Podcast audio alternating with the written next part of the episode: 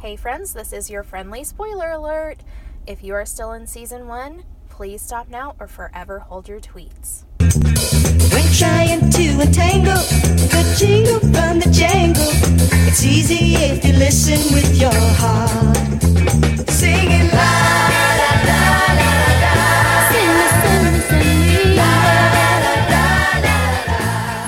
Hey gang, welcome to The Real Housewives of Riverdale, the podcast where grown-ass adults take sexy teen murder mysteries just as seriously as you do.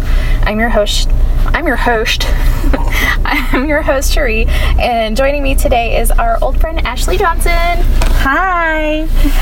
Um, so today we're recapping Season two, Episode fourteen, Chapter seventeen, The Hills Have Eyes.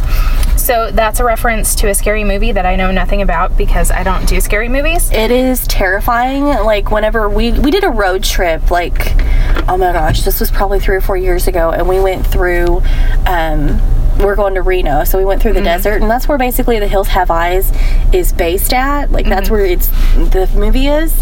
I was like hardcore freaking out and looking all around to make sure that nobody was gonna try to like bust our tires or something. Oh no. And then kill us and rape us and everything. So just be glad you've never seen it. I've seen okay. it one time and it gave me nightmares. Okay, yeah, I have zero plans to do so. Yeah, don't watch that movie. Okay, so since um, I only have Ashley for like fifty minutes today and I'm out of town tomorrow and she can't do it tomorrow. But like we definitely can't do it because mm-hmm. I'll be in Austin tomorrow. Um, we're gonna start with segments because that's her fave part. It and is. Then, and then we'll move into recaps and we'll just go as far as we can. And then whatever we don't get to, I'll I'll try to do after work today. And I will try to express my facial expressions into words. So whenever, but that way you guys can kind of pretend to see what my facial looks like because it's it's there's a lot. Yeah, there's a lot. Yeah, we we both talk with our faces and our hands. So it's great that we're doing an audio format. It's like, what are they doing? I don't understand. Right. So smart. Okay, so um, for the most Archie comic moment this episode, there wasn't a lot because they were mostly in the woods. So mm-hmm. and the only thing I could think of is the very brief moment of Kevin, Moose, and Midge at Pops. Yes. Because, like, the props were there, mm-hmm. you know? I mean, but it's it was such a deviation. And I don't think we saw Jughead eat even once. I know, which is weird. That's his whole shtick in the comics is mm-hmm. that he always has a cheeseburger in his hand. And I don't I don't think homie ate a single time. I don't think any of the main characters ate at all. Like, they were drinking those drinks that Veronica made, which looked very good, by the way. I'm not going to lie. Oh, I thought that sounded disgusting. It sounded really good. I was like, I want one of those. But they were drinking, but I don't remember them eating at all. Yeah. Like, this was not a food episode. No. I was thoroughly disappointed. It was not one where Cherie Sh- could go on that camping trip, because I'd be like, where are the s'mores? Where's the popcorn? Where's the hot dogs? Mm-hmm, pretty much. You can't go camping without s'mores. That's like a law. Yeah. Well, and also, I don't go camping. So. Well, uh, I do. I, I, like, my thing is, I mean, I would go camping at Lodge Lodge, but I, I would, like, my husband likes to go in a tent and stuff. Yeah, that's that's camping. Yeah, no, I work really fucking hard to pay for my house and electricity. I'm not going to pretend to be homeless. No offense to the homeless people out there who listen to podcasts, but like, it's not my jam. No, my mom does camping and she cheats. She'll have it like, um, so we own a little bit of property and my, my dad has a cabin sort of mm-hmm. like Lodge Lodge, but not that nice. There's not a mansion in the woods. No. uh, but there is a, they do a generator, so they do have electricity and there is nice. A little bit of running water. So that's what my mom considers camping and I'm like, yeah. You're cheating. That's not how it's done. Yeah. But I do prefer that type of camping mm-hmm. over the tent with no toilet. Yeah, no. I'm not a big fan of popping a squat. I'll do it if I got to, but I don't want right. to. I don't think I've done it since I was like seven years old. I will give myself straight up kidney disease before I last to, time like, I popped a squat was in high school when it, because we got we just got back from a basketball game mm-hmm. and the doors were locked and I don't know what the hell our coach was doing, but he was taking his own sweet time and I was about to piss myself, so I just ran to the back of the gym and relieved myself. And that was the last time I did it. Well, that's fine. I mean, I can see it. Like, especially in high school, I'd rather pop a squat somewhere hidden than pee my pants. That's those were my choices. Right. It was either you go behind, you take this napkin and you go behind the gym and you relieve yourself, or you embarrass yourself and ruin your, um, oh my God, it's not your outfit. your uniform? Yes, there you go. uh, ruin that and have everybody make fun of you for the rest of your career in school. So I was right. like, no, I'm just going to go back here. It's fine. It's fine. I still remember when a girl named Haley Peter Pants in seventh grade. So, like... And you will forever remember that. Yeah. I mean, that's like, that is a memory that will never... Right. And not, like, in a make fun of her way. I just will always remember that in, like, should we ever cross paths again, I'm going to be like, Haley Simpson Peter Pants. Sorry, Haley Simpson. Mm-hmm. There's a million Haley Simpsons, I hope, out there in the world, but um, but the one that happened to be in my seventh grade science class. She'll know exactly you're talking about her. Yeah. Sorry, girl. Like, that's me. Thank you. I don't know if she, like, is even around anymore. Mm. Um, okay, so for the best Blossom burn, I'm just saying, like, Cheryl's entire phone call to Jughead. Oh, my God. Like, when she did that, I was like... Bitch! I was like, yes, no, yes, no. I was flat out like, like I was, I was like literally, I was sitting there, and whenever she did that out, my jaw dropped, and I just yelled out, bitch. I was like, I cannot believe she did that. But then again, it's Cheryl Blossom. It's Cheryl Blossom, of course so she did it. You know it's gonna come. I mean, she know you're gonna do it, right? But it was just like, oh, we have been waiting no. since December ninth for her to do that, and, and then she finally did it. She did it. And she called him a welfare baby. I know that when she said that, I was like, oh, oh too cold, too cold. That was that was that was good, but that was ow, yeah. Damn. That was a that was a little rough. That little. Mm. Um, oh no, I lost my thing. There was a there was a little bit of fire on that burn. Yes, that was that was a Cheryl burn for the ages. Oh my God, that was awesome. It, but it, yeah, it was amazing. I love her so much. Okay, so uh, for good, bad, funnies, did you have a particular good for this episode? I'm trying to think. There was. I like the part where whenever Jug. Or never, yeah, Jughead and Veronica kissed. Mm-hmm. I did like that because his whole spiel was it, and Betty was just like, no, whatever. And Archie, Archie is squirming yes. in the hot tub. Well, Betty looked like she was turned on. She, a little she, bit. Like, she licked that margarita glass and had her knee cocked up, and I was like, uh, is she, like, going to start touching herself right here? Because this is getting very weird. Yes. But, yeah, Archie wanted to die right mm-hmm. then and there. Right then and there. I thought I liked that one. Yeah, that was really good. Um, so I really like, I said, I just said that, like, I liked everything. This was a really good episode.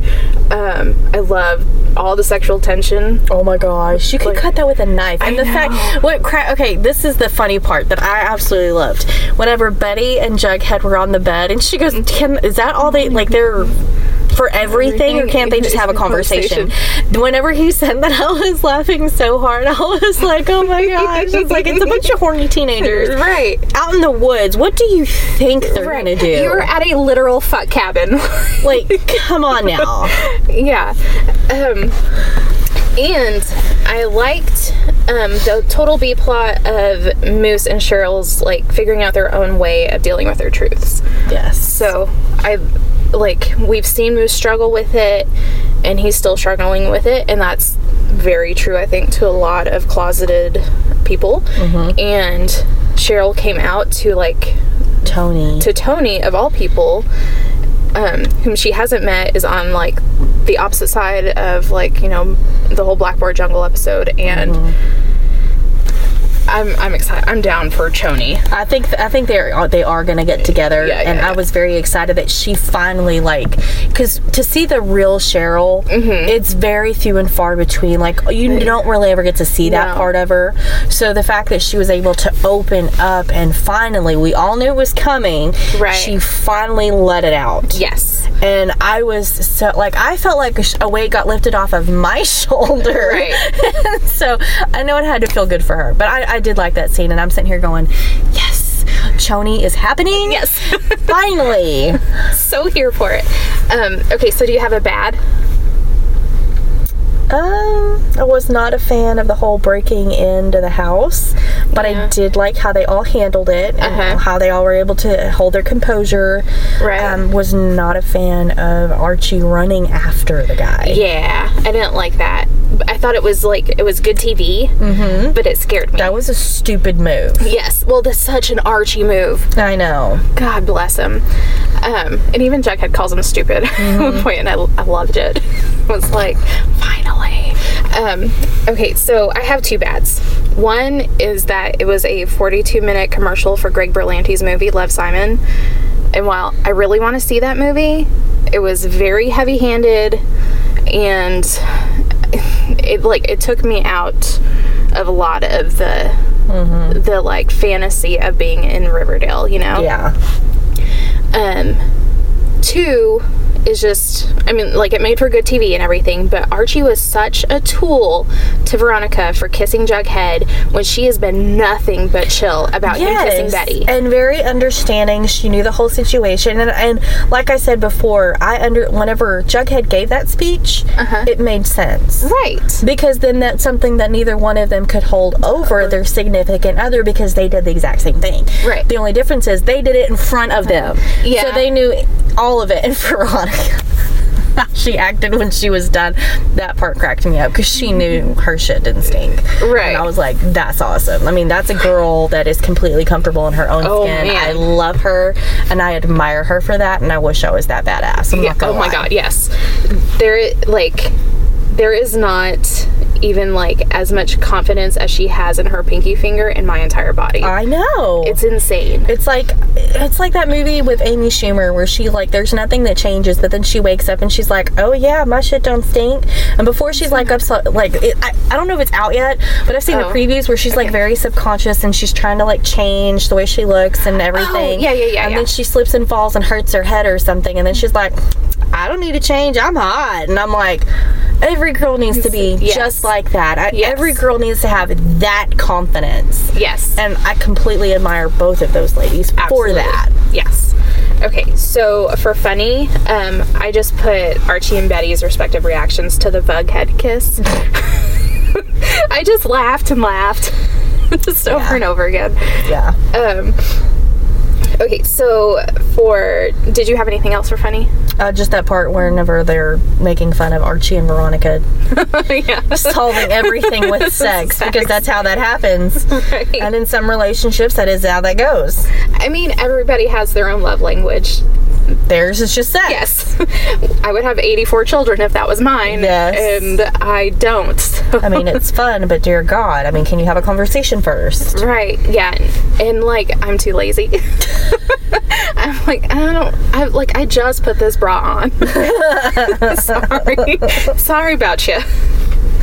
Okay. Um, for changes, um, okay, so for, for my changes, if I were in the writer's room, like, they had this whole big scene at the Bijou.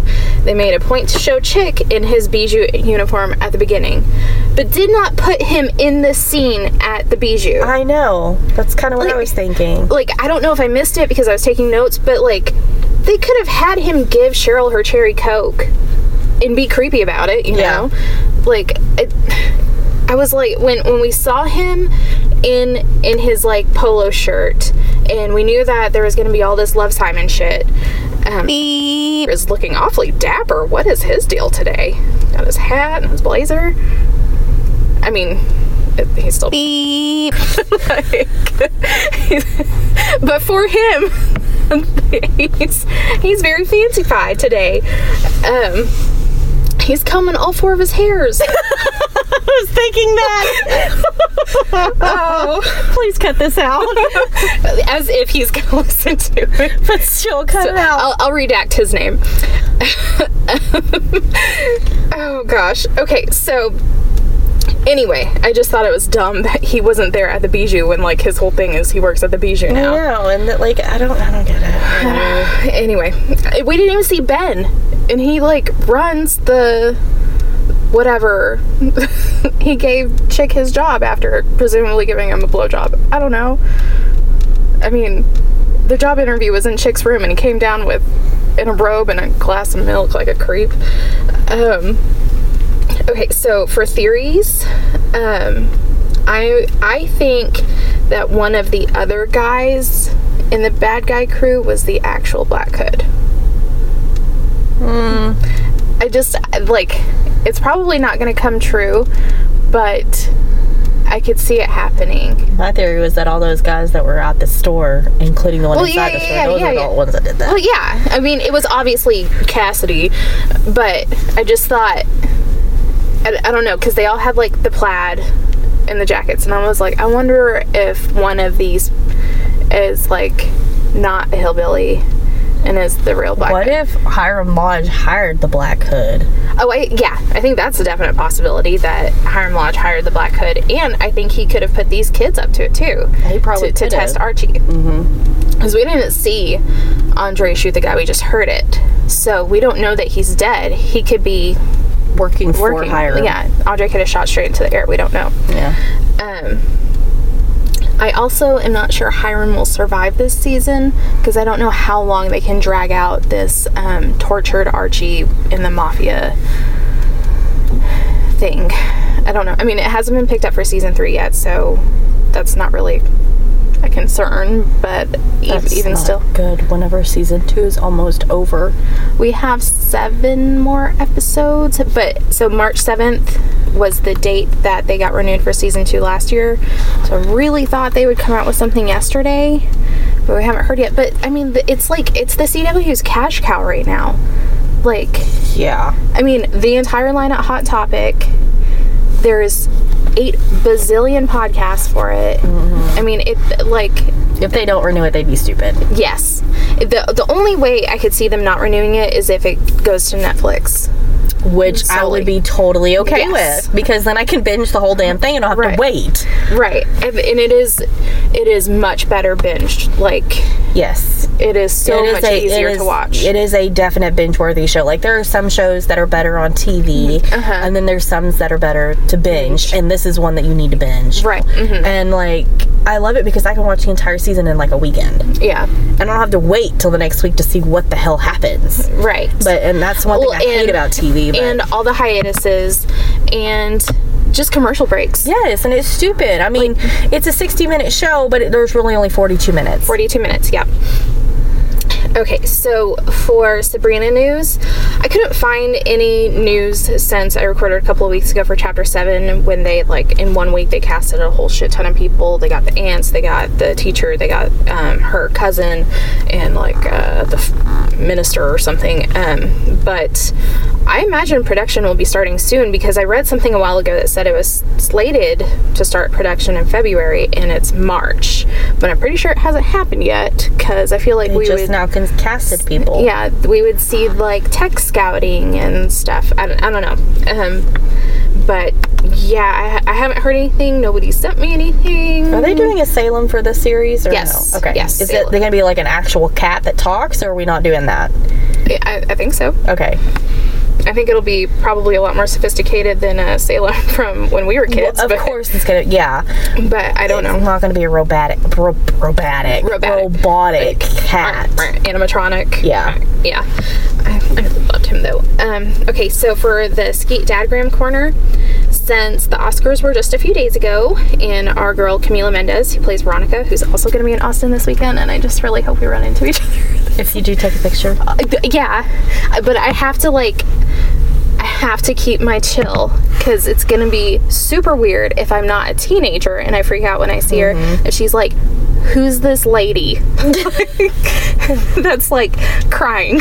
Well, I've already told John, I'm like, okay, so I'm a big Supernatural fan. I'm uh-huh. pretty sure I told you this. Yeah. Well, they have their own brewery called the Family Business mm-hmm. Beer Company. Yeah, yeah. And I've told John, I said, I really want to go down to Austin and go down there, because oh, yeah, they yeah. are there all the time. Like, anytime it's open. They like, live there, don't they? Yes. Jensen Ackles and Jared Padalecki will just, like, walk in and have a beer and just, like, walk around and visit with people. And I told John, I said, I swear to God, if Jensen Ackles, if either one of those boys mm-hmm. comes in there, I'm liable to have a freaking heart attack, calm myself down, and then take a picture. Yeah. I so we were so this weekend is, is the first weekend of South by Southwest, and that's oh, kind that's of right. that's kind of why everything is there. Um, she's there to promote a movie, because this this week is um, is the film section, and then next week will be the music. Um, we're going because Pod Save America and Love It or Leave It are there, and we got tickets, and it's our anniversary on Saturday. Um, but she's there promoting a movie. Um, where was I going with this? South by... Southwest movie stuffing. Oh, oh, so when we... We lived in Austin for a few years um, before we, we got married and stuff. And our first year there, we went to...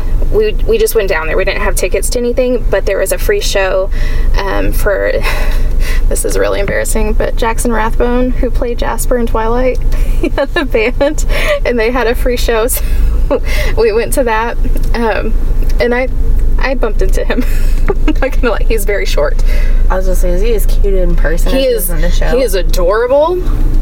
He is sexy as hell, but he is like five feet tall, um, probably five six. I don't know, but n- not not Succession list worthy, mm-hmm. but um, but very cute. But while we were just walking around Sixth Street, I saw Sean Lennon, who is John and Yoko's son, and I lost my shit.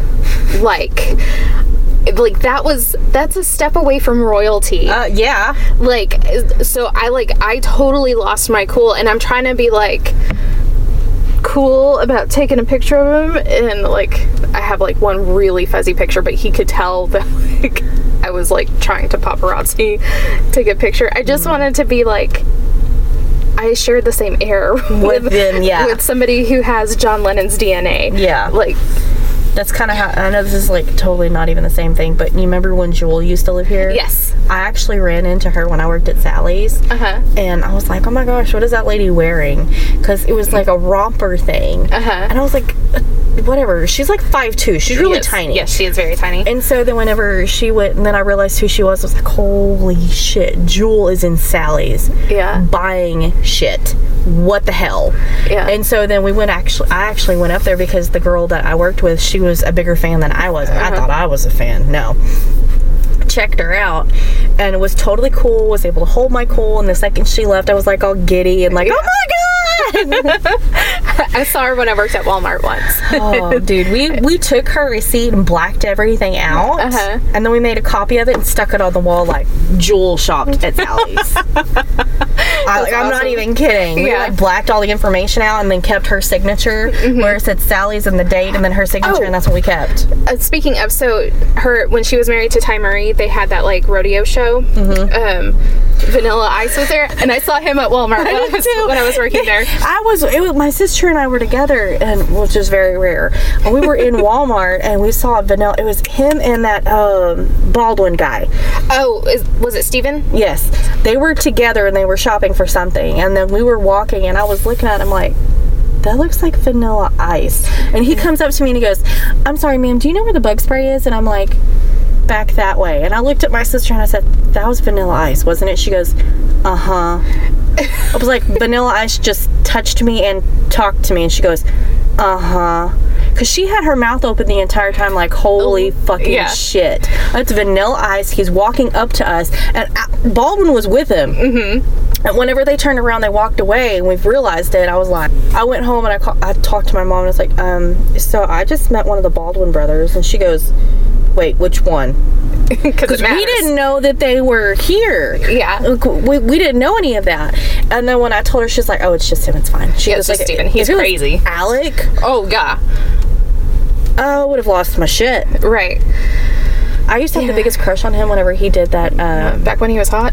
Back when he was hot. But there was that movie that he did, The Shadow or something. Oh, shit. I don't know. I can't um, remember. I remember hot Alec Baldwin, but I can't think he of anything so off the top of my head. Yes. Oh, God. So pretty. Now he's a creep. But, um, okay, so we have thirty minutes and we all we've done is segments. But in other Instagram, oh, I didn't even say, I didn't even say, like, my Skeet news, my Skeet Graham Corner. So anyway, Camila Mendes, who plays Veronica, she got to go to the Vanity Fair, or Vanity Flair party, because of course she did. Um, and... So I'm using the picture that she posted of her beautiful Armani dress. Mm-hmm. Like, it was gorgeous. Um, and Skeet's comment on her picture was very sweet. And it, it says, quote, so beautiful, two exclamation points, so great to see you Offset this weekend. And then like the praise hands emoji. Mm-hmm. Um, because him and his daughter were also at the Vanity Flair party. I'm not going to call it Vanity Fair anymore. It's Vanity Flair. That's fine. Um, I guess they didn't get invited to the Elton John party, so she didn't have like that impossible situation.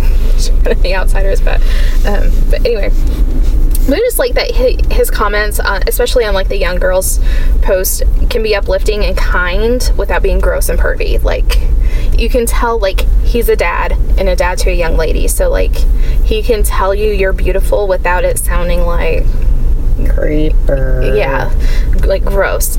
Um, But in other Instagram news, so in the last two weeks, the Instagram account that the C W has set up to be from Kevin's point of view, at the Kevinth Wonder, and this is so lame, but he's posted two different things, and of course I've commented two different things because I think I'm so funny, and the um, both times he responded.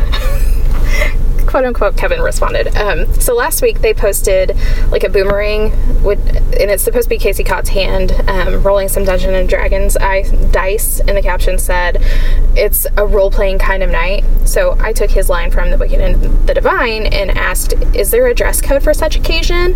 And Kevin responded with, "Jammies, duh." Yeah, yeah. So Ashley just pulled it up. um, so then yesterday, um, they posted a selfie of Kevin and Josie outside Pops, like right before she um, told him that their parents were banging, and his caption read, "She said I couldn't be a pussycat." So I commented, "Kevin is a strong, independent woman who don't need no pussycat," and then like the male hand flip emoji. Um, and like it wasn't even that long after he he you know the intern at the C W responded with, "I love this pep talk." So I Muppet flailed for like twenty minutes, and I know that Kevin is a fictional character and he's not doing it, and it's not Casey Cott. He has he has said many times he has nothing to do with the account, but I still fangirled real hard both times. I'm trying to find if he did it, like where the other one is. I don't know. I just saw yours, and I, I like how you told him, "Dude, check out my." Well, and I got podcast. Okay. So after he responded last night, I um I didn't at him, but I replied to my comment and said, "So if y'all want to listen to a grown ass woman fangirl real hard that because I got a response, um, check out my podcast, Real Housewives of Riverdale," and I got like nineteen downloads in an hour. So there you go. Yeah, I guess it. I guess it worked. But anyway, that was just kind of my cool news for the week. Um, it, it, like it means nothing, but it's super exciting to me. Okay, so we've got uh, twenty minutes or so to to recap. Um, the episode starts at the Cooper house dining room while Betty struggles with having to share her house with Chick, who's acting like a real annoying brother when he's lived there for like five minutes. He's so creepy. And he's only succeeded in getting them into a huge mess. Like, that's all he's done. And he is acting like, "This is my house now, bitch," when like, mm-hmm. You've been here for five minutes, you have killed somebody in our house, and we've had to clean it up for you, and you're acting like you're cock of the fucking walk. Like, it's so dumb. Um, at Thistle House, Penelope and Cheryl fight about Hal. Like, ladies, he is so not worth it. Mm-mm. Um, and Penelope is just awful to Cheryl. She is. I wanted to, like, slap her. Like, more so than usual. Like, that was... That was bad even for Penelope. It was below the belt, I it, feel like. It was beyond abusive. Um, at the Pembroke, Hiram tells his fifteen-year-old daughter and her boyfriend that they can have a romantic getaway at their yeah, lake house. Yeah, did anybody else's, like, mouth drop on that part? Because yes. I was like, what are you doing? Like, okay, yeah, so leading up to this episode, after only having seen the trailers and stuff, I was like, what fucking sophomores go on a couples retreat? And then, I mean, like... And their dad be okay with it. Yeah, and every, I was like, well, surely they lied to their parents and said they're sleeping over at each other's houses or something, right? No. no. Hiram fucking sends them. And I was... Yeah, I was I was totally taken aback when that happened. Um, and that kind of sends the wrong message, I feel like, too. Because I don't think that a father, or any parent for that matter, should condone that. Uh, yeah. At that age. Right. I mean, like, you can be, like, supportive of them, like, having, you know, owning their agency and owning their own body and making their choices and whatever. Which is fine. You're not going to bankroll them potentially getting pregnant. Like, you're not going to encourage, like, and I say that type of behavior, but at the same point, you know, I'm okay. Like, I'm not really okay. But I feel so like okay. You're a kid. You're naive. Yeah. Like, you're... This is still going to come out wrong. You're stupid and you're dumb. Well, yeah. You need to grow up a little bit. You're mm-hmm. not an adult. You don't need to treat your your fifteen, sixteen-year-old kid like an adult and be like, here, go away for the weekend, have sex, have fun, do whatever. Right. No. You're fifteen or sixteen. That shit ain't happening. Right. I mean, that could just be right. me. I'm going to send you to your abuelita's house yes. if I need to keep you safe. Yes. I'm not sending you on a romantic getaway. No. With a teenage boy. Oh, and by the way, invite invite your friend and her boyfriend, too, so you can just make it a whole fucking orgy. Yeah, no. I'm, I'm sorry. I did not agree with that. That part pissed me off. Well, it pissed me off until I, like, heard his reasoning, and then I was like, okay, I get it. He wants her out of town. Which is fine, but don't send her away with her boyfriend. Yeah. I mean, like, no. I mean, like, okay, so I know, like, the writers needed to get the four of them isolated and on their own so they could deal with, like, their their shit. Mm-hmm. But I don't think the, they did that premise, in a very good way. Yeah, the premise was bonkers. I mean, like, okay, so in the O G nine oh two one oh, I remember thinking it was super weird that the kids went on their, like, senior camping trip, again with the camping, without any, um... Uh, chaperones? Chaperones, thank you. Without any adults. Like, I was like, that's not real. I mean, and, even, and, and they and were seniors. They were eighteen. Yeah, the, it's setting up premise for kids thinking that, oh, when I get to fifteen or sixteen, it's okay to do this. It's okay to right. act like this. People, like, this is what's going to happen. No, it's not. Yeah. You are never going to go away anywhere overnight without some sort of chaperone, especially with your boyfriend. Ain't going to happen. Yeah. Most people, most parents mm-hmm. are not going to do that. Yeah, no. The, I mean, they are never good parents on this show, but, like, that was way bad. Like, they, they, it's like they forget the age of these kids constantly. They mm-hmm. think that they're adults. They think they're in college or something, because even the kids act like they have these very adult relationships, and it's like, dude, you're, you're in not. High school. Like, this is that's not how. No, right? You like, if they were in college, I would be. Yeah. We would be having a completely different conversation, but because they are based as fifteen, sixteen, fifteen. seventeen-year-old kids right. in high school. Kids. Kids. Actual children. Chil- honey, you are not an adult until you're eighteen years old. I don't care who the hell you think you are. Right. If you're not able to vote, you're a kid. You're a baby. Because your brain doesn't process like an adult's does. Mm-hmm. So you are... N- no. Right. We well, were all horny teenagers. That, that doesn't make it right. Right. So, anyway... He says he's allowing them to use his fuck cabin because it's actually a safe house and he doesn't want Veronica around the mobsters. And, like, I have an idea. Maybe don't be in the mob if you don't want your kid around mobsters. Like, you've already gone to prison for your bullshit. Do what you can to get that to get out. Mm-hmm. If you have to, act, like, live like a normal family in a normal house because you have a normal job, so fucking be it. Yeah. If, if it's, like, you can have all the pearl necklaces you want and potentially get murdered, or you can, like, live like your friend Betty. Live like Betty. It's not too bad. Yeah. Um. Okay, so at at the Jones trailer, Jughead is, he picks up some classifieds that F P has circled and crossed out. And okay, so if you're part of the target demographic for the show and are curious at what this antique item is that Jughead is looking at, it's how we bought and sold stuff to strangers before Craigslist and Facebook buy-sell trade groups. Mm-hmm. So, like, you could find rental listings, job openings, pet for sales, an old boat, if that's your jam, just in the newspaper. Um, then came the internet, and I don't think I've seen a legit classifieds paper in, like, over a decade. Mm-mm. Like, I think in college we would look at the newspaper online mm-hmm. for, like, rental listings in the classifieds, but print media is is not what it once was anymore. No, it's going away very, yeah. very fast. And uh, for somebody whose degree is in journalism, it's not great.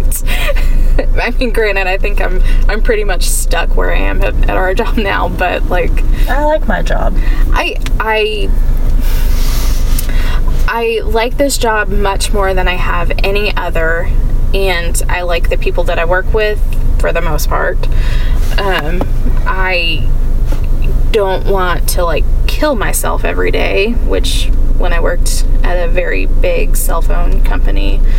Five years before getting this job, I, oh my god, like, my stress was insane. Did you just work at? Yeah, I'm gonna cut that out. But yes, I knew I have seen you there. Um, I worked at this one. Yeah. For like two years, and so you knew Abby Joe. No. Or David. I knew David. David Rivera. Yeah.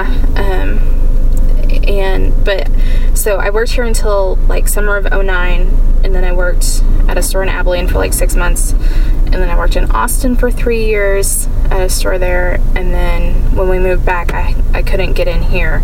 I commuted to Fort Worth every day for oh a God. year. Yeah.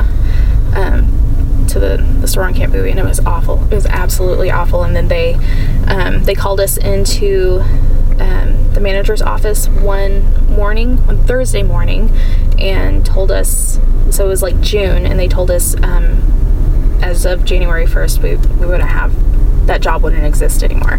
It was Hawk Electronics, wasn't it, on Camp Bowie? No. No? No, no it was, I, I worked for corporate. Oh, okay. Um, but they, uh, they told us that, um, so my job was a finance rep. So I did like all the reportings. I was in charge of all the inventory and stuff. And I was like, I was not a manager because I was hourly, but I was not sales. Like I was, I was in between. Mm-hmm. Um, and they just decided that because we weren't sales and we weren't bringing revenue in, that we just didn't need to exist anymore. So we could either move into sales or get the fuck out. Mm-hmm. So then I started working here, um, which is much better anyway. So it took a little bit of a pay, pay cut, but it's fine. But I wasn't driving to Fort Worth every day, so it actually actually came out ahead. Mm-hmm. Um, but I don't know where we're going with that. I was going to go ahead and go grab something to eat. Okay. If, that, if that's okay. Yeah, go ahead. Okay. Okay. All right. Bye. Thank you so much for, for doing problem. this part. Thank you. I always enjoy doing these. I'm not going to lie. It's so fun. It is fun. Okay, so Ashley's gone, but we're gonna we're gonna carry on through recaps for as as long as I can until I have to go back into work. Uh, but she was hungry, so she had to go get her some food. Um, okay, so Hiram says that Andre is going to be there whether Veronica likes it or not. She is not going to like it. Um, at the Jones residence, oh yeah, yeah, yeah. Jughead's looking at classifieds, and um, anyway, F P has apparently been looking for a place to move since the entire trailer park is getting evicted. And Jughead, the boy who is a literal transient last season, like mere months ago in the timeline of the show, does not approve of the listings F P has circled. He says, Dad, there's living on the wrong side of the tracks, and then there's living directly on the tracks. So there's a worse part of Riverdale than the trailer park or the janitor's closet of the high school. I mean, kind of being snobby here. F P is like, I'm a soda jerk at Pops, Jughead. We won't exactly be moving into the Pembroke. But Jughead doesn't think they should have to move at all. He just has to figure out what Hiram's up to, because whatever it is, it's big and bad, and if he can bust him for it, then they won't lose their house. Um, so Moose is back at school. I love a good Moose episode. Um, Kevin invites him to go see what he calls this coming of age and coming out story, which is, is a reference to Love Simon, which is a Greg Berlanti joint, so that's why they're mentioning it here. But Moose says he's going with Midge because, hello, Kevin, you told him in season one, episode two, to stick to girls. But you can come, Kevin. Midge knows all about us, and she's cool with it. And Kevin's like, uh, polyamory? No thanks. He gets creeped out and says that he's going to pass because it's all a little too big love for him. So, Kevin, you hooked up with Moose in the pilot, decided he wasn't gay enough, so you told him to stick with girls. Moose continues to date Midge, the girl. Then you ask him out, expecting him to cheat on his girlfriend with you. But then when he offers going on a three-way date so that you and him can date without him cheating, you get creeped out. We need to talk, my man. You're both not in the right here in this situation. Anyway, Kevin says no thanks, and as Moose uh, leaves the conversation and moves into the student lounge, so does the camera, and I really like that transition. That was that was actually pretty cool. Uh, Veronica is telling Betty and Jughead about the cabin that uh, Hiram mentioned, and Betty is all for it. She asks Mister Sudden, you know, all of a sudden resident snob, if he could bear it, and he says as long as it's okay with Veronica's dad, cue the dueling banjos. Oh, Jughead. you, you were such a snobby little shit for somebody who was literally homeless. Um, Cheryl comes in and she tries to invite herself into the romantic weekend, but Veronica turns her down, and Cheryl doesn't act like a bitch about it yet. Hmm. first I was like, well, that's weird, but oh, they're gonna pay for it. So Betty steals Jughead away into the Blue and Gold office, where they don't actually work anymore because they're supposed to be suspended from the paper. And she's like, okay, I'm so glad you're down for coming this weekend, but why the enthusiasm? He looks so damn giddy to tell her that he's going to use Veronica for intel for his article. Like, he's so happy to tell her that. And she's like, okay, one, that's my best friend, so I don't fucking think so. And two, since Chick killed that guy in our house, he's been super annoying. I need a, this weekend to clear my thoughts. So Jughead agrees to be chill and not shake down Veronica. And they have a very cute little cuddle that made me swoon because I'm such a freaking schmuck. Um, we get an exterior shot of the Cooper house that isn't ominous at all. Whew. And Betty's packing while Jughead waits downstairs. Then out of nowhere, Chick is just standing there like a fucking weirdo. Like, he just apparates in the middle of the hallway. Um, Jughead about pisses himself. And then for the first time in his life, he's not the weird quiet one in the conversation. He's being super cool, and Chick is being so weird and gloomy that he makes Jughead look like freaking Pop Tate with how friendly he is in comparison. Like, it's weird. Um... Chick then threatens to hurt Betty and Alice if Jughead tells anyone about, you know, how he, like, killed a guy right there. So, whew, very creepy scene. Then we cut to a Cadillac commercial as our core four pull up to the lodge, the Lodge Lodge, which I thought was going to be a really funny joke for me to say until Veronica says the same thing when they get inside, but meh. Jughead calls it, um, really the last house on the left, and then him and the girls go inside, leaving poor Archie to carry all of their bags. When, like, okay, Andre, I know you, Veronica told you to leave, but you could have helped him with the bags inside, especially since, like, Jughead just took off. And, like, girls, you can carry your own bag, too. It's the nineties, after all. So they, they go inside, and, oh, and we see that Andre's packing heat. We get so many Chekhov's guns in this episode, but that one was, like, literally Chekhov's gun. It's, I mean, I don't think it was actually, like, the one he owned, but it was a gun. So, you know, if you see a gun in the first act, it's going to have to go off by, by, the, by the second act. Um, anyway, Archie is so in over his head in all of this mess, but once they're inside and looking around, like, Veronica's called this place rustic, and it's a damn mansion in the woods. Like, it's it's just a mansion made out of wood. That's all. Uh, but Jughead gets a phone call from Cheryl, and she calls him a Wilfer baby, and is like, oh, I just wanted you to know that Betty and Archie kissed right in front of my house around Christmas, and it looked pretty serious, like, with tongue serious. Anyway, have fun on your romantic weekend. Bye. Holy shit. Like, we knew that she was she was not gonna let this secret die. She was gonna hold on to it, but fucking A. Um, that's what they get for not inviting her, I guess. Um, or at least not letting, giving her the chance to turn them down. God, I love her character. So the rest of the gang comes out to the porch where Jughead is and asks if everything's okay, and he doesn't bury the lead. He's like, it was Cheryl. He said, she said that you kissed in front of her house, and they just stare blankly at him. And then, of course, we get zzz, Riverdale title card.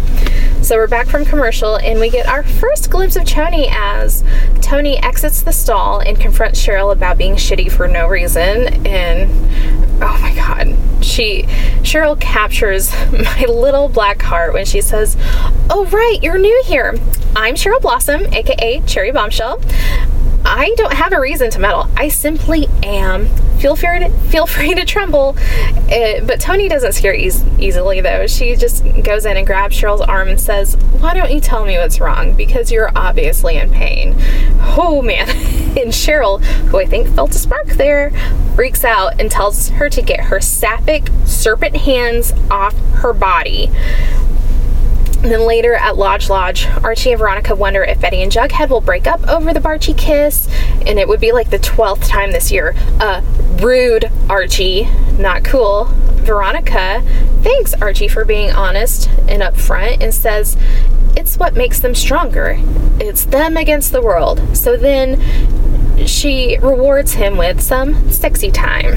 So in the bedroom next door, sad Jughead is picking drawers and Betty just wants to talk about it already. So he's like, okay. Jughead isn't mad about mad that the kiss happened. He, just like the rest of us, wants to know why she didn't say something when he was honest with her about Toni. And he says, is it because Archie is my third rail? And I had to look that up. I didn't know what that meant. And I'm like, I'm pretty politically active, so I'm kind of embarrassed that I didn't know that. But if, in case any of you guys are as illiterate as me, um, according to Google, a third rail is a political metaphor for any issue so controversial that it is charged and untouchable to the extent that any politician or public official who dares broach the subject will invariably suffer politically. And he says it's true. Archie is Jughead's third rail, but he's not intimidated by a Black Hood prompted kiss. Thank fucking God. I was not going to be able to live if that kiss, like, ruined everything, because it was stupid and awkward and was not worthy of ruining these kids' relationships, even though they're kids, and it absolutely would have if, you know, this were real life. But then, as they're making up, they hear the mattress squeak from Veronica and Archie's room, and Jughead thinks it's hilarious, and Betty's like, oh my God, seriously, not just have a conversation? Oh, I loved it. So anyway, after sexy time is over, Betty and Jughead come downstairs to find Archie and Veronica drinking water because they must be parched. they all they all look worried, but everything is fine. Jughead says it's okay. So Veronica decides to make her famous jalapeno margaritas, which to me sounds disgusting, but as you heard, Ashley thinks they sound really good. I'm all for margarita, any, you know, almost any kind of margarita, but not jalapeno. Also, friendly reminder, again, that they're sophomores in high school. They should not have their own patented margarita recipes. Jughead proposes a toast to the Lodges for their hospitality and to putting the past behind them. Jughead starts to ask pointed questions to Veronica about Hiram, and Betty can tell what he's up to. So she tries to change the subject, but he keeps steering it back into the direction he needs for his article. And Archie can tell something's up too, because he's Hiram's right-hand man and whatever. And as Betty chastises Jughead, and Veronica, who I think might be a little buzzed at this point, leans in to Archie and says, uh, toxic twin alert, I thought everything was kosher in the town of Bughead. And normally, I love when the show references the dumb ship names the internet gives them in real life. It's usually super fun. It's going to get a little tired here in a minute. Um, Veronica's antidote to what she thinks the tension in the ba- is about is clothes off, swimsuits on, hot tub time. And this is what we have been waiting for, folks.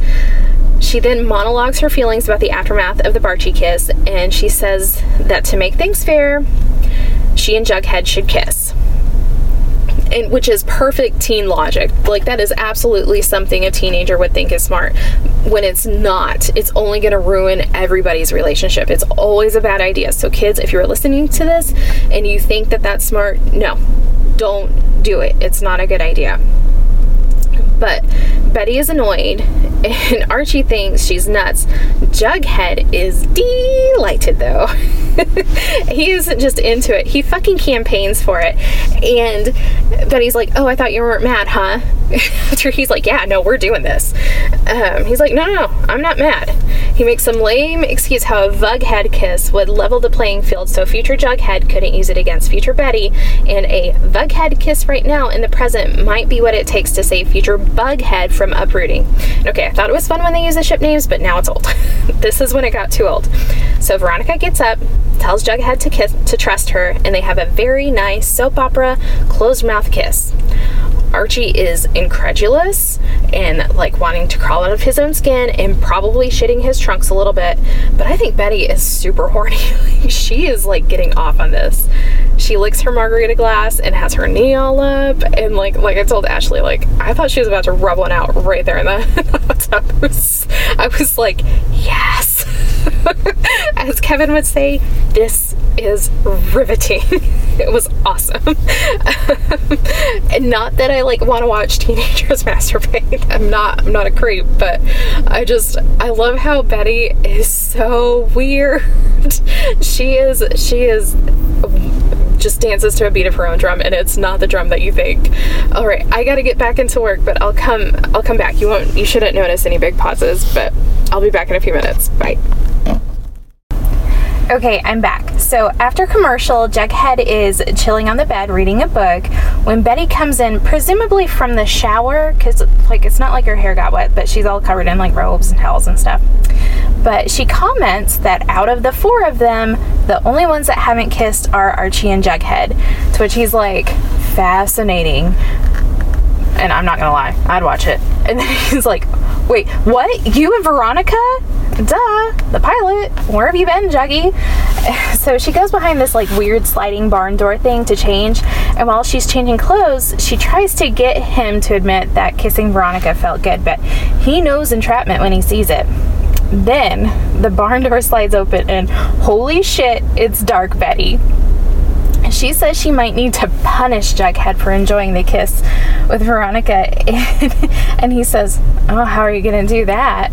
And she says she parked her Dark Betty ensemble in case he needed a distraction from his sleuthing. Well, consider him distracted. And I don't think that's a punishment. I don't know. Maybe she's going to spank him. I don't know. I don't know what they're into. Kind of got an idea, but they're so crazy. Okay, so smash cut to Archie doing push-ups in a style that I can only describe as sexually frustrated. Like, at first I was like, oh my God, is he literally pumping Veronica right now? Oh, nope. He's doing push-ups. Okay. So Veronica, who's on the bed, is like, I'm all in for a good floor show, but if this is your way of, prov- of proving your masculinity after I kiss Jughead. But he's like, no, I'm just getting my daily workout in. God. She tries to like seduce him, saying that there are other ways to work out, but he pulls in, I'm actually really tired. And she's like, you cannot be serious. You are a teenage boy and I am a girl willing to give it up. Are, this is not happening. But then the bed frame from Betty and Jughead's room starts squeaking. Yes. This time it's Veronica who is delighted and Archie is grossed out, and I just, oh God, I loved it. Like that's it's perfect. So the next morning, Veronica brings her coffee mug out to this like amazing balcony at her um her rustic lake house, and she watches Archie literally chop wood in the forest. Oh my God, so many euphemisms, such little time. She sees him like check his phone, and then he walks off into the woods, so she's like, oh, I don't think so. She grabs an umbrella and follows him. So it's normal. And there she catches him, she catches him talking with Andre, who is very much present when she thinks he's back in Riverdale. And Archie just blabs the whole plan to her, which honestly is the right thing to do, but she's pissed anyway and lays down the fucking law to Andre. You're gonna call my dad and tell him that your cover is blown because you're a terrible spy, which you can tell really hurts Andre's feelings. Poor capo. She's like, and then you're gonna leave. Go. So he puts his hands up in submission, like, don't shoot, and leaves. And Archie tries to reason with her, but she's like, oh, I'm not even fucking with you right now. I'm taking Betty into town to go shopping, and you can entertain Jughead. Oh, and don't choke on your own testosterone.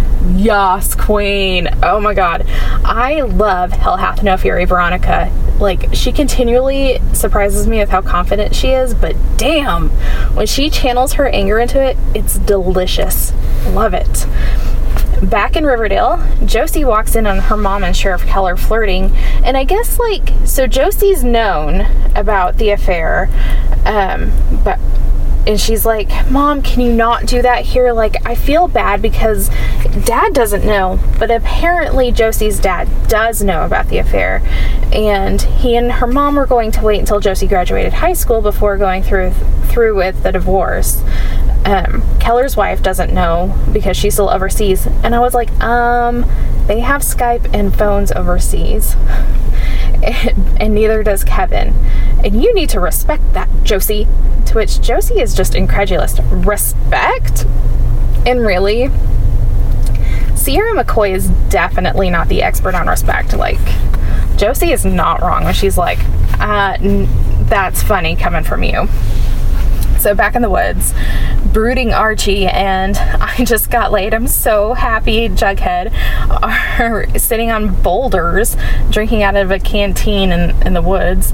And Jughead asks Archie if he knew that Betty and Veronica kissed. And Archie is like, what? Why? And Jughead says, yeah, in the pilot. I know, right? And Jughead is all of us when he's like, I don't really know why. Betty tried to explain it to me, but the rationale escapes me. Yeah, it escapes all of us, bro. So Archie says that he's really sorry for kissing Betty, but Jughead says it's all complicated. They're all in a powder keg and giving off sparks. I really need you tonight. Okay, that, that didn't happen. But it'd be a lot cooler if it did. But anyway, he says that they're in a powder keg and one lit match and they're all gonna explode. Um, at Pops, Kevin's super excited that Josie wants to meet him because he's directing the school musical and he wants it to be a star vehicle for Josie. She's not sure he's going to still want that after she tells him about their parents. So, cut to the sheriff's station where Kevin confronts his dad. Great scene between the Keller men. Kevin says that he spent his whole life trying to measure up to Tom's standards, but it's all crap. And then he storms out. Oh God, I love it. I love these two. Like, I love a good Keller man scene, like men scene. I like when, when Sheriff Keller and, and Kevin are together. I really like seeing their familial relationship. It's good. And I know that we're like supposed to sympathize with Tom and Sierra's love for each other and whatever, but fuck that. Cheating on your spouse is wrong. The end. So then Betty and Veronica are at some store in town, in the town of like wherever they are. And you'll notice that Betty's hair is down, which means that she is letting herself be very vulnerable this trip. She is, she is actually letting her hair down. Like, she's literally doing that. Um, so I'm proud of her. But Veronica asks uh, how long Betty and Jughead have been smashing, and she's like, since your confirmation, B. So Veronica says, well, as my abuelita would say, praise Jesus. And then she gives super sexy eyes to a cashier who, like, I'm sure he's attractive in real life, but compared to Archie or any other guy in the show for that matter, he's a four at best. He um he kind of flirts back and he's like, oh, I know you. I've seen you in the summer. You're usually with your folks. And the idiot says, oh, not this time. It's just us. Just us kids. That's how you get murdered, you dumbass. But he says his name is Cassidy, which... I don't know, I'm stupid. Betty tells her to stop flirting. You're not broken up with Archie. You just got in a fight. Um... But this guy has been named, so he'll be back. Mark my words. And I don't just mean like at the end of this episode. I mean in the plot. Like, he'll come back. Um, outside, Veronica asks how things are with Betty and Jughead. And Betty says, things are nice. They're actually really nice, B. But Veronica doesn't buy it because nice isn't what she heard through the wall last night. So Betty comes clean. She's like, you remember that outfit that I wore with Chuck in the hot tub? And Veronica's like, oh my God. And then they just like giggle about it. Like, it's totally normal to just pack your bondage outfit when you're fifteen, sixteen, I guess. I don't know. Betty drives, so she's probably sixteen. Back at the cabin, the boys are just like sitting at a table and just existing, I guess, just staring until the girls get back. And Veronica makes Archie promise that from now on, it's just you and me, okay? Not you and my dad. But like, if he doesn't do what your dad says, Veronica, he could wind up swimming with the fishes. Like, you're you're asking him to risk his life by not doing what your dad asks. Jughead's phone rings, which it rings again, so we now know that that's like an omen every time his phone rings, but this time it's his dad. So he goes outside to hear to hear F P better, even though all of the noise is coming from F P's side. Like, it's all coming from his phone, but whatever. There is a party at his and Jughead's trailer because all of the back rent has been paid. Jughead's like, how did that happen? And F P's like, it's because of you. You did this. You shamed him into it. And Jughead asks, who paid it? As if he doesn't already know. But of course, F P is talking about Hiram. And he says, Hiram. Hiram Lodge. Just like Marvin Berry at the end of Back to the Future. I really want to be like, this is your cousin, F P Lodge. It's stupid. But apparently Hiram bought the entire trailer park and said everyone can stay. And Jughead knows that this will not come without a price and stares at Veronica just incredulously through a window. And you know what? We went almost a whole episode without constipated Jughead face. It's pretty crazy. After commercial, the other three once again go outside to see what Jughead's revelatory phone call is about, and he jumps Veronica's ass for her father's actions. Archie's like, so Hiram's evicting the trailer park? And he says, well, no, technically he's paid for us to stay. And he's like, so you get to keep your trailer then? Yes. But Jughead is outraged because he knows it's just a tactic. And Veronica's like, how narcissistic are you? And Betty gives her side eye like, bitch, that's my man. Don't you say that to him. And Archie tries to take Hiram's side because Jughead did, after all, write an article attacking Hiram, demanding that he make amends. And that sounds like what he's trying to do. Betty's like, man, they have a point there. Jughead scoffs and Archie says, look, Jug, I know you love conspiracies, but take the win, bro. Let's celebrate. So Jughead can't argue with that.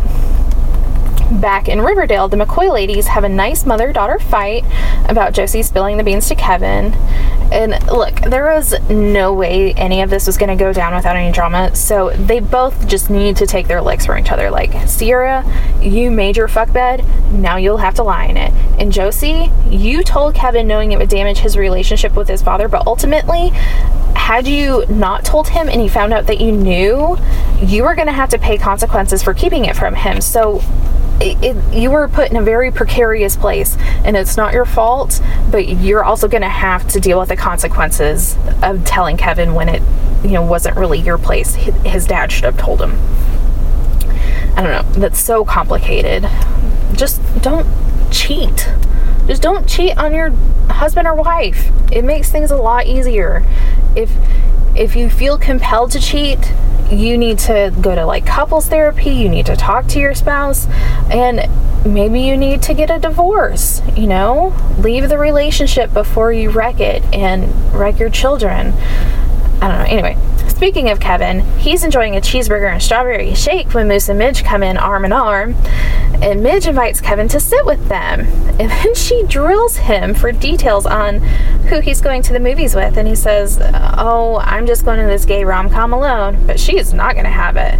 She wants to hook him up with maybe that gay serpent.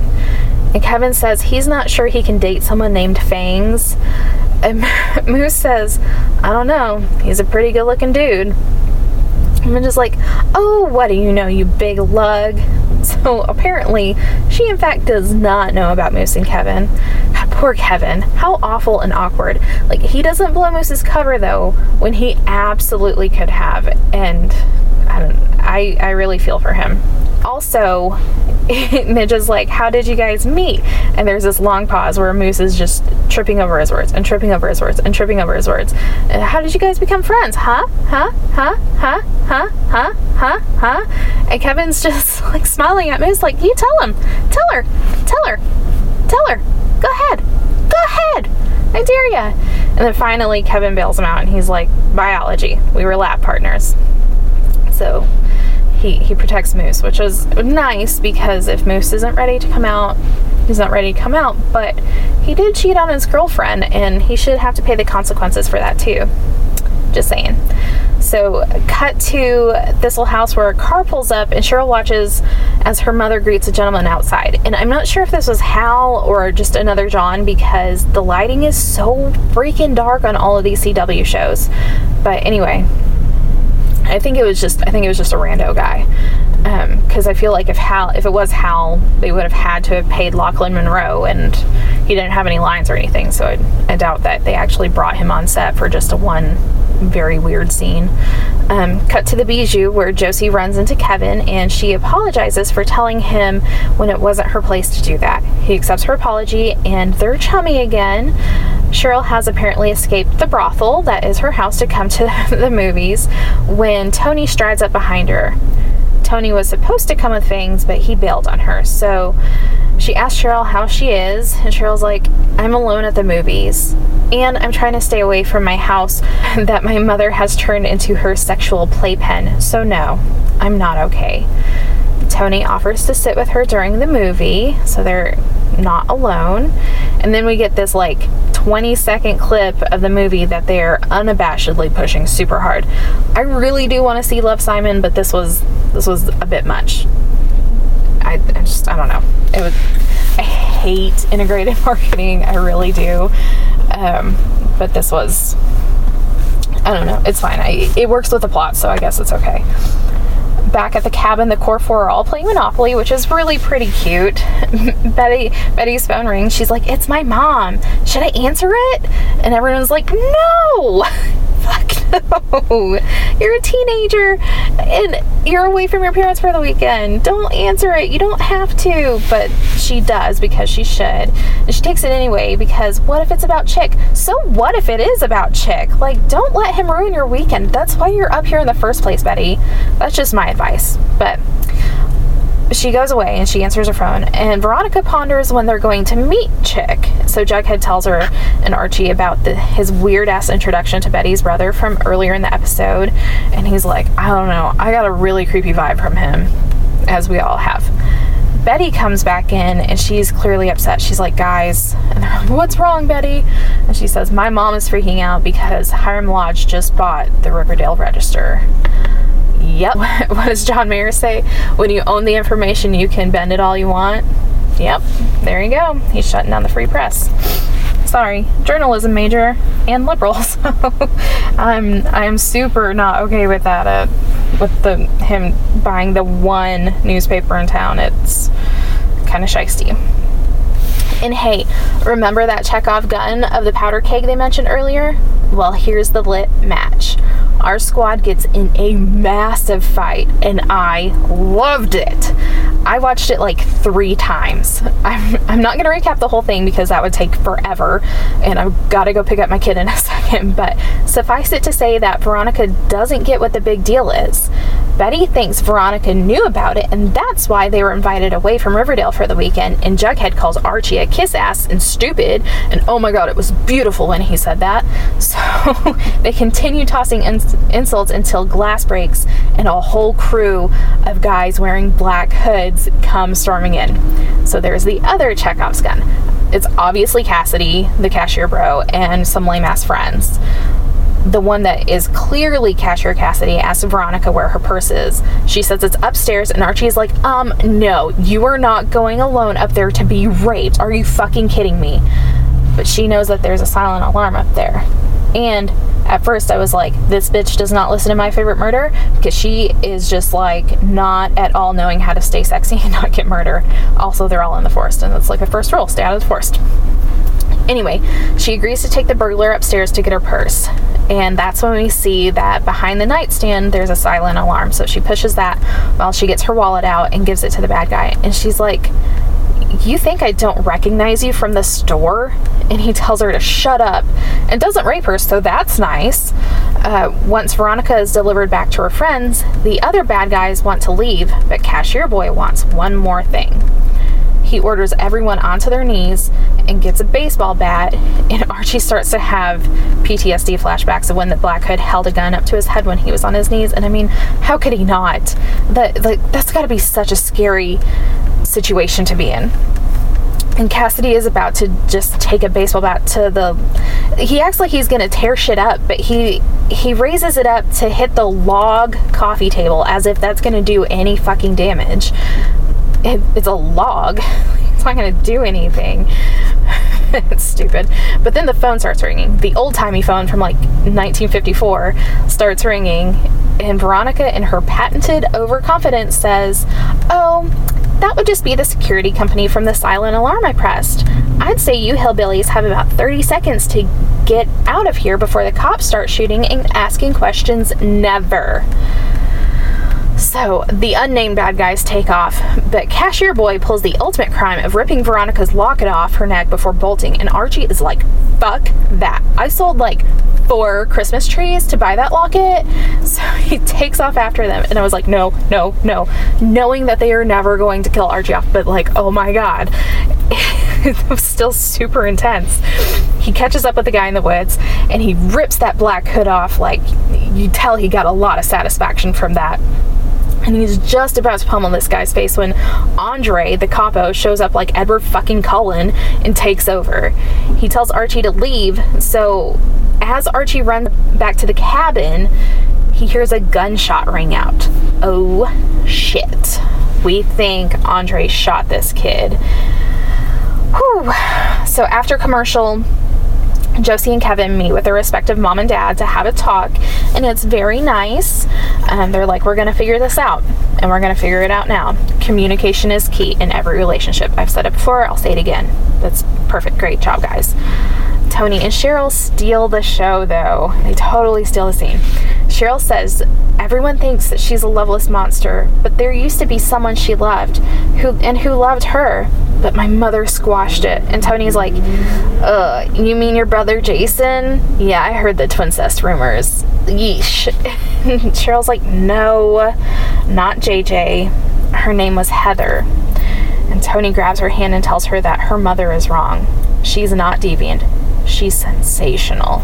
Yes! I love it. Um... And then we get like the longest pan out from a window ever as our core four are sitting in their booth at Pops, and Veronica says she thanks God that Andre didn't leave when she told him to, and thank God Archie didn't catch up with that hillbilly in the woods, because he could have killed you, Archie. And like, yeah, he had an axe. He very well could have killed you, Archie. Awkward. Archie doesn't say anything, but he puts his and Veronica's hands in the center of the table, and Jughead and Betty put theirs on top, and with their powers combined, Captain Planet! Just kidding. Archie didn't tell them what happened, but he did tell Hiram. So we see him in Hiram's study, and Hiram wants to know if Andre shooting the stupid kid bothered him. And Archie doesn't answer, but, you know, we can tell, like, yeah, yeah. I was complicit in the end of a life, even if it was one that was threatening me and the ones I love. Archie tells Hiram about the night that they caught the Black Hood and how he hesitated from shooting him because he has a fucking conscience. And Hiram tells this sweet, sweet, impressionable little boy that when it comes to protecting your family and loved ones, you never hesitate. And that's that's where I, I drop it. I cannot get on board with Archie, with an, a version of Archie who would shoot someone. I just can't. So, like, Hiram's gotta go. I love Mark Consuelos. He is perfectly casted for this role. He does a bang-up job, and it's it's super interesting. It, it definitely brings some character to this, this season versus last season, but I cannot. I'm not gonna let him totally ruin Archie. Like, that's that's not okay. At, at this point, like, I was like, okay, Archie's gonna figure out a way to get out of the mob. He's gonna figure it out. He's gonna figure it out. But at this point, I was like, nope. Fuck you, Hiram. Jughead delivers Betty back home and tells her to be careful because he got a really weird vibe from Chick earlier. As if Chick's not listening from around the corner at the top of the stairs. Are you kidding me? But Betty agrees to be careful and sends Jughead off with a kiss, and it's cute. But and then and then so like we get the closing out narration, and the Jug Dub says that they've come full circle to just a girl who is far from the sweet and far from the safe. Whatever the fuck that means. And then zzz, zzz, Riverdale.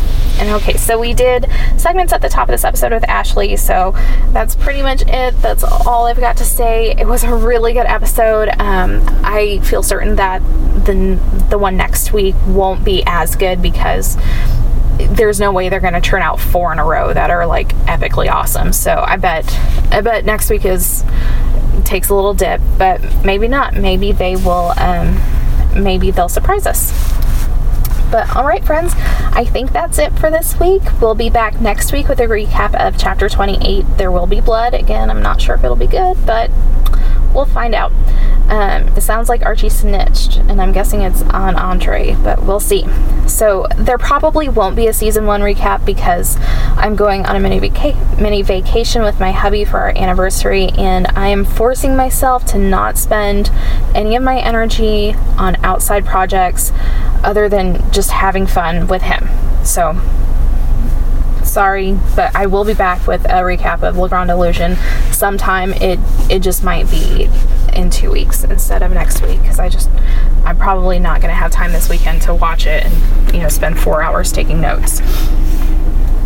Um, in the meantime, don't forget to subscribe, rate, review. That helps other adult Riverdale fans find us and join our safe space where we can talk about all sides of the show without having to worry about crazy shippers giving us death threats for not agreeing with them or holding their particular relationship with such esteem as if it were like a religion, because people are fucking crazy. That's not what we're about.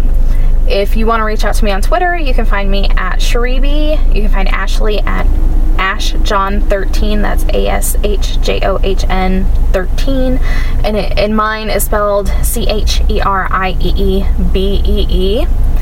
And on Instagram, um, you can find me lightly stalking the entire cast and Kevin's fake account that's run by the internet, the C W. You can find me at Cherie zero four, and that's C H E R I E E zero four. Um, you can find Ashley at Ashjohn eighty-six on Instagram, I think. You can always email me at real housewives of riverdale at gmail dot com if you think you've curated a better Blossom burn or an Archie moment because you have like an actual knowledge of the comics. I'm just going off of what I remember from like twenty-five years ago. But I'm always happy to chat about Riverdale, so hit me up. Until next week, T T F N gang! We'll make the winter springtime and jingle jangle sing time right onto the summer and the fall. So darling, don't be weeping and please don't you be sleeping when I come creeping down the